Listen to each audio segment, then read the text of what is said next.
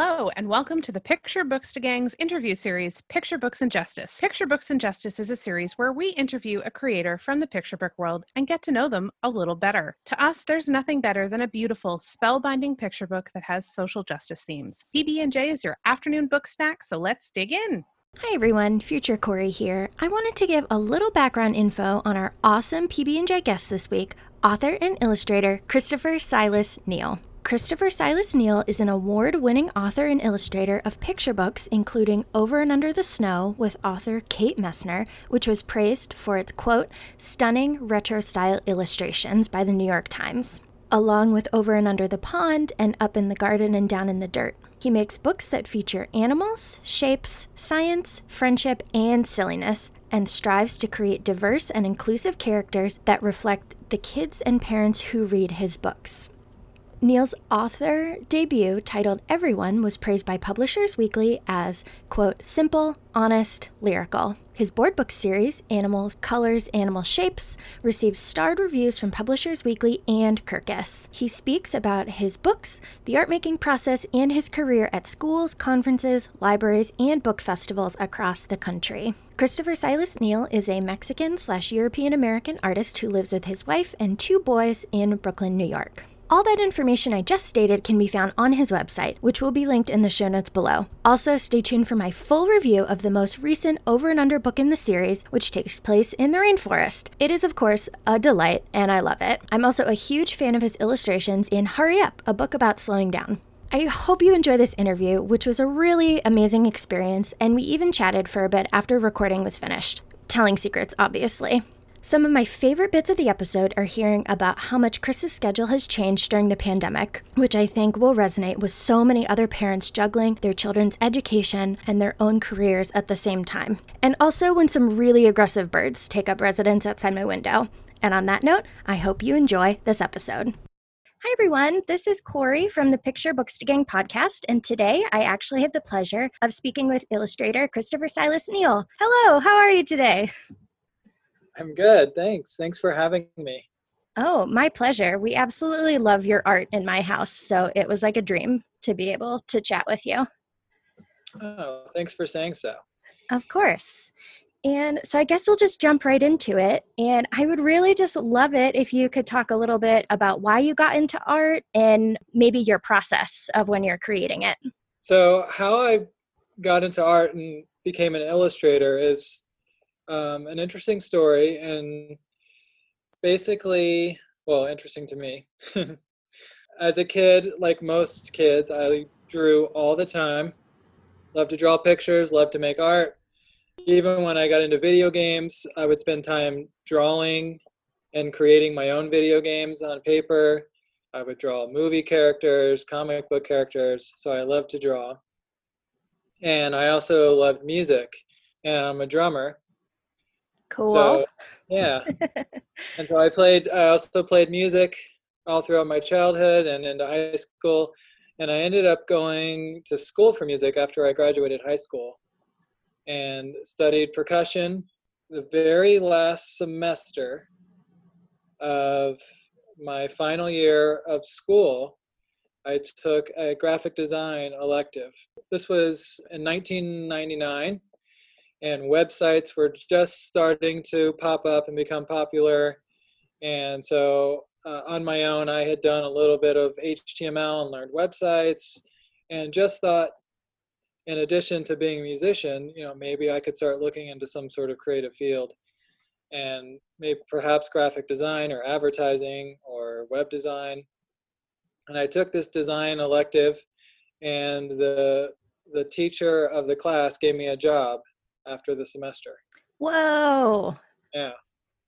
That's cool. So was, yeah, it was a, um, it was a really great opportunity for me. I really didn't know much. For whatever reason, he saw something. He thought there would be an opportunity there, and so I worked for him for three or four years, learning about graphic design on the job. And so that's basically my art education. That's so cool. I love that you squeaked it in right under the graduation wire on the last semester. That's serendipitous. yeah, definitely. And then, uh, and this was in Boulder, Colorado. Mm-hmm.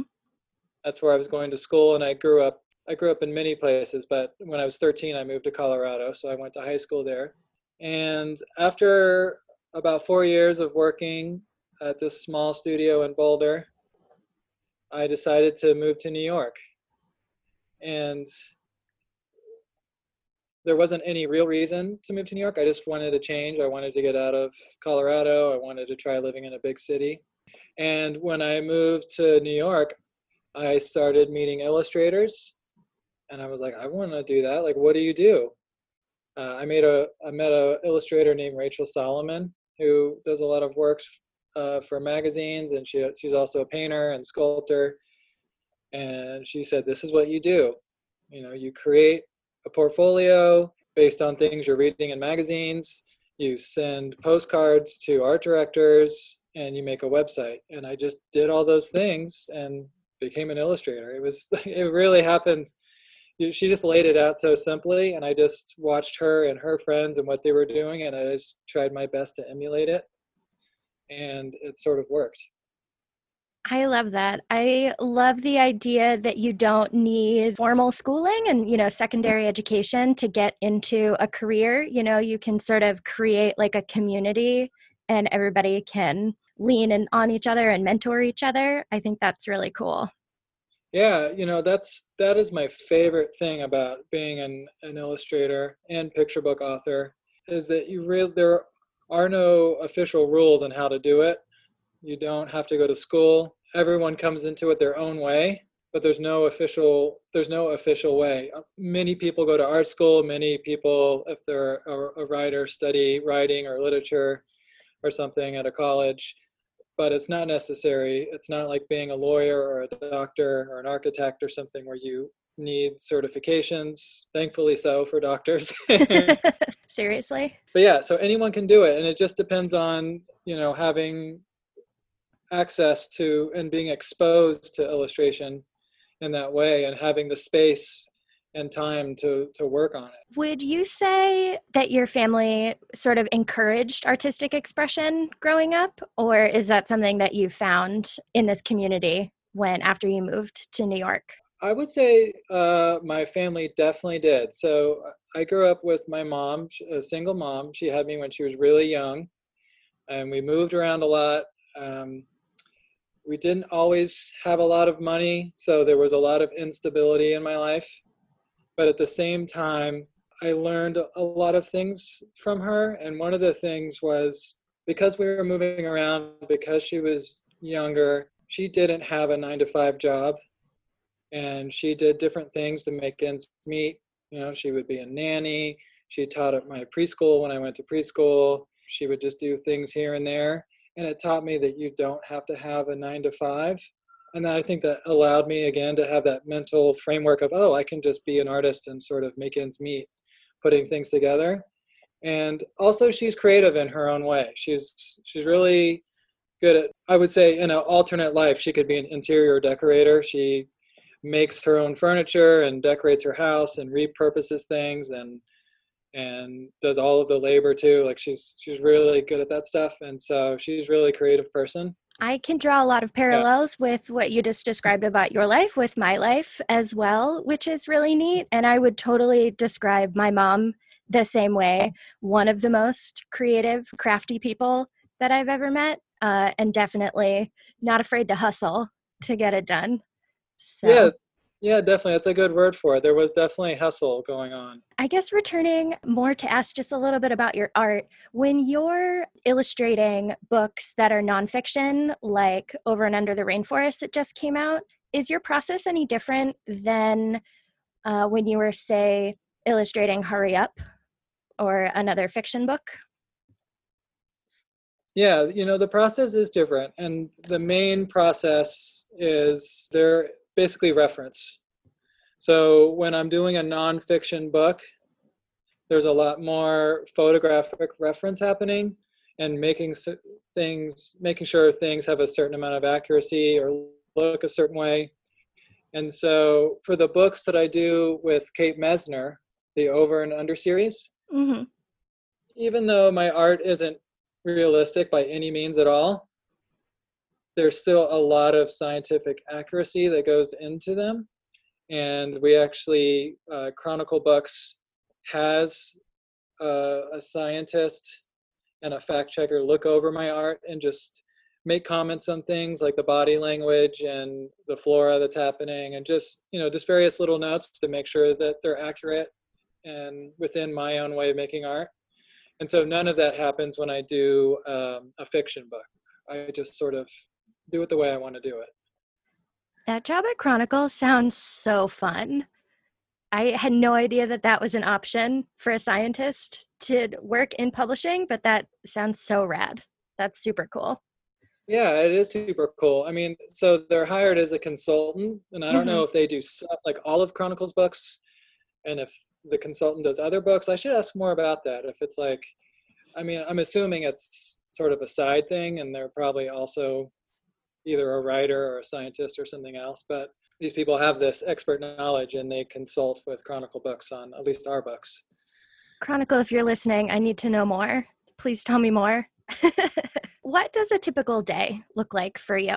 Uh, well, now that we're in the middle of a pandemic, uh, it is still happening, yes. yes. uh, my typical day has shifted quite a bit. Mm-hmm. And um, I would say, you know, making books and making art has definitely taken a back seat to taking care of my kids. And and i'm so i'm married and my spouse also works full time and so we are both equally putting our job on the back seat and just working when we can. A typical day for me is i wake up i make coffee i make my kids breakfast. They are already on their ipads playing video games and so then i make breakfast i do a little bit of exercise and then i hop on the laptop with my kids and I help facilitate remote learning. And I have a four year old and a seven year old. And so for the four year old, that is a lot of singing and looking at shapes and things like that. And then for my seven year old, there's a few uh, back and forth questions with the teacher, and then there's learning apps that he uses. And so after the in the remote learning we keep pretty small. We don't opt into a lot of stuff. We just do you know the bare minimum. And then then we do our own sort of curriculum with the kids. And so my spouse does an art class with the kids. I take the boys out front and we grab our skateboards and we learn how to skateboard sometimes we'll research you know, random things and learn about it so the other day we learned about how bubble gum is made love that yeah. so, um, and basically, uh, she and I are off and on with the kids until the afternoon, and then I get a couple hours of work. Nice. And then I make dinner for the kids, and we're back to playing and doing bedtime and all that. It sounds like a very full, jam packed day. Yes. uh, I used to be a classroom teacher as well. I used to teach four and five year olds, and then ran like a science club for first and second graders. So I know what you're in. I know yeah. what you're you're deep in. And it sounds super fun though. I really like that you're sort of following their lead with the the inquiry learning. So valuable. We're trying our best. You know, our our, our seven year old is very resistant to remote learning. Uh, it's excruciating sometimes for him, and for us, he he let the whole household knows that he doesn't like it. Mm-hmm. so um, it's a challenge, and we do try to let him lead as much as possible without him just playing video games all day. Like, how can we get him to engage in something else and have it be his choice, you know, for a little bit? Yeah. I think that's a very common struggle across many households all over the place. When you do get that, you know, a couple good hours of working, do you find that it's easier for you to concentrate on, you know, making the art and designing? Or do you feel like, oh, now I can have a break, sort of?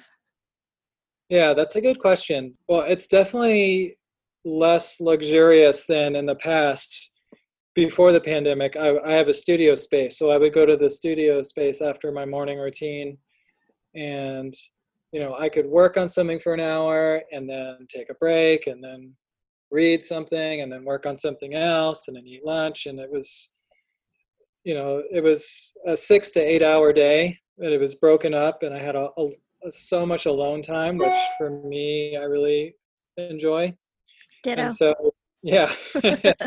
so that's gone obviously. So now when i get that two hours in the afternoon sometimes it really is focused and really easy to work. And it's like wow i really just got a ton done in that two hours a whole day's worth of work. And sometimes i just have trouble concentrating. And I work for an hour on something and I'm like, everything I worked on is not working at all. And I have to start over. And now I can't even do it. I just need to watch something on YouTube or scroll the internet because it's just not working or just go see what my kids are up to. Yeah. So it can be, it, it can be a struggle on those days where it's frustrating. It feels like, well, this just isn't working. I'm, yeah, it can be really frustrating. But on the days where everything locks in and I'm in, you know, what they call a flow state, mm-hmm. get there really quickly, that's really nice. Yeah, that must be really nice and really rewarding to be able to look back and have, you know, like a physical representation that's probably a little bit more gratifying than like a giant spreadsheet. Although, I don't know, maybe people really love looking at giant spreadsheets that they made. Uh, I'm not. Yeah. I guess just switching to sort of think about the publishing industry in general, do you think that we're going to start to see shifts in how things maybe come out of the publishing industry or how the publishing industry operates because of the last six or seven months? Mm-hmm. Um, and are you referring just to the pandemic and people working at home? I think I, well, I know, uh, I don't know why I said I think. I am generally referring to both the pandemic and the fact that we've seen so much uh, social upheaval and right. very long overdue renewed interest in different social movements like uh, Black Lives Matter and more widespread protesting. Yeah, right. So the racial unrest and all of the protests. That is a very hard question to answer. Um, Hard hitting journalism here. Yes. I can say I think a lot of a lot of people in publishing want things to change and are doing their part the best way they know how to make things change. In terms of just th- specific things like having uh, more representation for Black readers and Black authors and African American communities, you know, that's going to take more structural change to make that happen. You know, one of the things that we haven't seen yet is a huge shift in from the top down in publishing. Mm-hmm. So, so for instance, when uh, I would say 90% of the editors and art directors I work with are white women. So that is the demographic. And so until that diversifies a little bit, then you know, I think that's one of the next steps I can say for sure is diverse, adding more diversity to the publishing and the gatekeepers and the and the people that are buying manuscripts, um, setting the course for the publishing and uh, where the books are headed.